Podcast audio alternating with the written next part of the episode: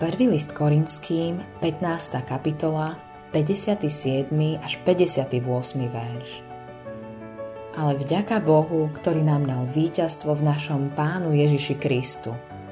A tak, bratia moji milovaní, buďte pevní, neklátiví, rozhojňujte sa v diele pánovom, vediac, že vaša námaha nie je marná v pánu.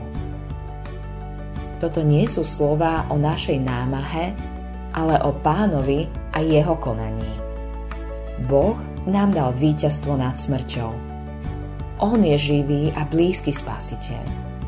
Cieľom je, aby jedného dňa bol všetkým vo všetkých. Začína sa to tu, v tomto čase a tým, že Pán Ježiš prebýva vo svojich veriacich.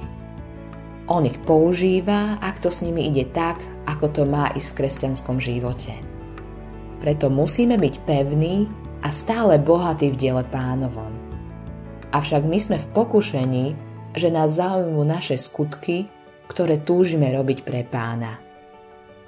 Takýmto spôsobom bývajú slova dnešného verša zneužívané, keď ich vzťahujeme na to, čo konáme, aj keď nám to pán neprikázal.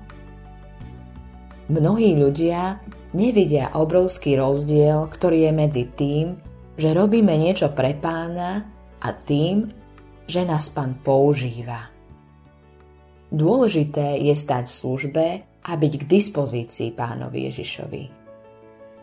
Nemôžeme to urobiť inak, len odmietnúť samých seba a stratiť svoj život pre pána Ježiša.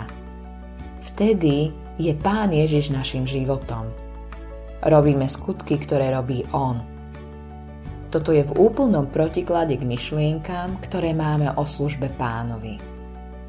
Preto sú mocnosti zla aktívne, aby nás odtiahli od vyznania, že pán nás má používať a že my nedokážeme pre neho nič vykonať na základe našich prirodzených schopností a predpokladov.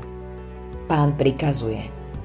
Bratia moji milovaní, buďte pevní, neklátiví, rozhojňujte sa stále v diele pánovom. V pánovi nie je naša práca neužitočná. Naša vlastná námaha je často neužitočná. Ale naopak, pánové skutky prinášajú ovocie. Tie nemôžu byť neužitočné. Tie pripravujú deň, kedy bude pán všetko a vo všetkých. Preto sa modlíme aby sme sa v diele pánovom stále rozhojňovali. Autorom tohto zamyslenia je Eivin Andersen.